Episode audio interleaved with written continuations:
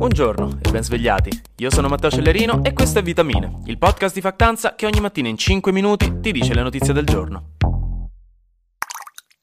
Il primo ministro albanese ha fatto molto ridere ieri ed è diventato inaspettatamente quell'eroe che all'università è l'unico che si prende la responsabilità di ricordare al professore che aveva detto che il primo appello dell'esame sarebbe stato il 20, non il 15, mentre tutti stavano osservando inorriditi ma in silenzio. Durante il Consiglio di sicurezza dell'ONU, tenutosi ieri a New York, l'ambasciatore russo, per qualche motivo che potrebbe avere a che fare con la guerra in Ucraina, chissà, ha chiesto che a Zelensky non venisse concessa la parola per primo all'interno del Consiglio. E quindi il primo ministro albanese Edi Rama gli ha detto che c'era una soluzione semplice per esaudire i desideri di tutti. Se la Russia la finisce con la guerra in Ucraina, Zelensky la smette di prendere parola ai consigli di sicurezza dell'ONU. Gli ha detto proprio così e la cosa mi ha fatto molto ridere, quindi bravo Edi Rama. Ogni tanto la cosa più buffa da dire è letteralmente quella più ovvia. A questo consiglio di sicurezza comunque l'Ucraina ha proposto di togliere il diritto di veto a Mosca per poter più facilmente passare le risoluzioni e le decisioni dell'ONU che altrimenti vengono ogni volta tutte bloccate proprio dalla Russia, perché la Russia occupa uno dei cinque seggi permanenti del Consiglio di sicurezza, appunto, ed è anche però quella che sta causando la guerra, quindi in effetti c'è un ovvio conflitto di interessi in questo caso specifico. Non possono nemmeno toglierla dai membri permanenti la Russia perché servirebbe il suo stesso voto per farlo, quindi appunto è una situazione spinosa. La cosa più ragguardevole però l'ha detta la Polonia, a margine delle riunioni, perché il primo ministro polacco Morawiecki ha detto che la Polonia non fornirà più armi a Kiev per supportare la guerra, perché in questo momento il paese ha bisogno di armare se stesso, di organizzarsi militarmente con armi più moderne. E questo è importante perché è un grosso grosso segnale di un cambiamento di rotta di uno dei paesi più di supporto all'Ucraina dall'inizio della guerra. Considerate che nel corso dei mesi hanno accolto oltre un milione di rifugiati ucraini scappati dalla guerra, visto che confinano. E questo è dovuto soprattutto al litigio sul grano, sul grano ucraino, che veniva venduto a prezzi troppo bassi per gli agricoltori polacchi e quindi la Polonia aveva deciso di chiudere gli scambi commerciali e Kiev ha rosicato per questa cosa. Quindi ha detto cose e anche la Polonia ha rosicato e ha deciso cose, tra cui appunto lo stop alla fornitura di armi, che sembra proprio una conseguenza diretta di questo litigio. Comunque, all'Assemblea Generale dell'ONU, quindi non al Consiglio di sicurezza, ma all'Assemblea Generale, ha parlato anche la nostra Presidente del Consiglio, Giorgia Meloni, che zitta zitta si è fatta sto viaggetto a New York prima che arrivi il freddo, guardate che fortuna, ha impostato il suo discorso prevalentemente sulla questione dei migranti, che sono la grande causa politica di questi giorni per il nostro paese, chiedendo all'ONU di non voltarsi dall'altra parte e di non lasciar vincere i trafficanti di esseri umani. Quindi, di base ha lanciato un appello a tutta l'ONU per affrontare le questioni migratorie alla radice. Ha anche parlato di guerra in Ucraina, chiaramente opponendo attivamente l'invasione russa e appellandosi a una forte insomma, opposizione a questo tipo di violazioni della sovranità di una nazione. Non ha partecipato però al Consiglio di sicurezza perché doveva fare dei bilaterali con diversi paesi africani e poi ha detto che non sarebbe andata a cena da Biden. Giuro, Biden aveva invitato un po' di gente per un ricevimento alla Casa Bianca, ma lei ha preferito una cena più informale in una pizzeria italiana. Anche perché ha detto che Biden l'ha visto un botto di volte negli scorsi mesi, non le serviva un'altra photo opportunity, testuali parole. Guarda come flexa che lei e Biden ormai sono amici per la pelle, non deve andarlo a vedere alla Casa Bianca, perché tanto si vedono sempre ai summit internazionali. e voi che pensavate che aver incontrato Pierfrancesco Favino in gelateria fosse una cosa di cui vantarsi? Pfui, come direbbe Paperino in un fumetto.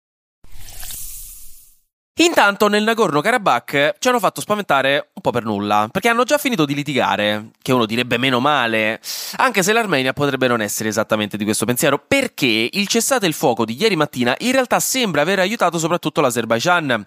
Nella pratica martedì l'Azerbaijan aveva fatto partire un nuovo attacco nel Nagorno-Karabakh, ve ne avevo parlato ieri, il Nagorno-Karabakh che è una zona separatista a maggioranza armena e di fatto controllata dall'Armenia, seppur in territorio azerbaigiano a zero. E sono partiti molti scontri, specialmente nella capitale Stepanakert, ma l'Armenia non avrebbe mobilitato l'esercito, quindi insomma un'altra guerra la si stava solo rischiando per il momento. Però poi ieri mattina le forze di pace della Russia, che sono presenti sul territorio da anni per aiutare a gestirlo, hanno aiutato a mediare, permettendo di arrivare a un cessate il fuoco, che però di fatto ha fatto vincere l'Azerbaijan, perché ha stabilito il disarmo completo delle forze militari indipendentiste e il ritiro dei militari armeni. Quindi di base adesso il Nagorno-Karabakh è disarmato. E intanto sui social si sono viste moltissime scene dell'aeroporto all'aeroporto della capitale del Karabakh di moltissime persone di etnia armena che hanno provato a prendere un volo per l'Armenia, fondamentalmente visto che comunque la situazione lì non sembra che si risolverà esattamente ora. Quindi nel dubbio. Flash News. Secondo uno studio, Twitter è la piattaforma social peggiore di tutte per quanto riguarda la disinformazione sul cambiamento climatico, perché tanto non c'è niente di più facile che scrivere in mutande sul letto qualche tweet dicendo che gli attivisti per il clima sono degli idioti. Finché non esci di casa non puoi vedere l'apocalisse, che gli frega. L'Italia di rugby al mondiale ha vinto contro l'Uruguay 38 a 17, quindi grandi ragazzi. George R. R. Martin, che è lo scrittore del Trono di Spade, si è unito a un gruppo di 17 autori per una nuova causa legale contro OpenAI, la società di intelligenza artificiale, con l'accusa di aver utilizzato illegalmente i loro materiali e i materiali di migliaia di altri artisti e scrittori in giro per il mondo senza chiedere il permesso, ma infrangendo i loro diritti d'autore per allenare le loro intelligenze artificiali. Infine, il Parlamento italiano ieri ha approvato ufficialmente l'introduzione di un nuovo comma alla fine dell'articolo 33 della nostra Costituzione, di fatto introducendo nella Costituzione niente poco di meno che la promozione dello sport. Quindi top, andate tutti a correre da domani, è obbligatorio per legge, altrimenti vi arrestano, lo dice la Costituzione.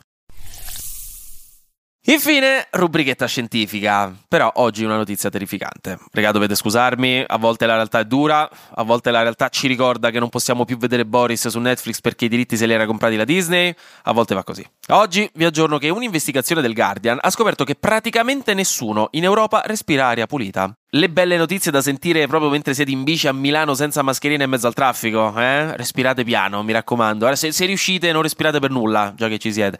In pratica, il 98% della popolazione europea vivrebbe in aree dove l'inquinamento da particolato sottile nell'aria supera le linee guida dell'OMS per vivere bene, in salute. E addirittura due terzi della popolazione vivrebbe in zone dove il limite viene superato più di due volte. La regione peggiore è quella della Macedonia del Nord. In generale, l'Europa dell'Est non se la passa bene per nulla, anche la Polonia è messa male, ma mi dispiace dirvelo, eh, dircelo, in realtà, ma la pianura padana e la valle del Po stanno messe veramente molto male as well. Quattro volte i livelli di inquinamento dell'aria ritenuti accettabili dall'OMS. Per farvi capire. Linee guida dell'OMS che, giusto per dirvelo, mettono il limite al particolato 2.5 nell'aria a 5 microgrammi per metro cubo. Questo appunto così lo sapete, e sempre secondo le stime 400.000 persone morirebbero per questo motivo ogni anno in Europa. Fortunatamente il Parlamento europeo ha recentemente votato per mettersi a pari sul territorio con le linee guida dell'OMS entro il 2035, ma comunque il 2035 è lontano, l'emergenza di ora rimane e non sembra di sicuro essere una situazione semplice. Ricordiamoci, di base c'è bisogno di un intervento deciso e immediato da parte dei governi nazionali e locali, altrimenti questa emergenza di salute pubblica continuerà a intaccare direttamente le vite di tutti noi, dei nostri genitori e dei nostri figli. Ok, va bene, anche dei figli di vostra sorella, che sono degli infami, li odiate ogni volta che li vedete a Natale, perché sono dei maleducati, però sì, anche loro tocca salvaguardarli, non faccio io le regole, mi dispiace. Comunque, in caption vi metto il link alla mappa del Guardian se volete dare un occhio su come sta messa la vostra città.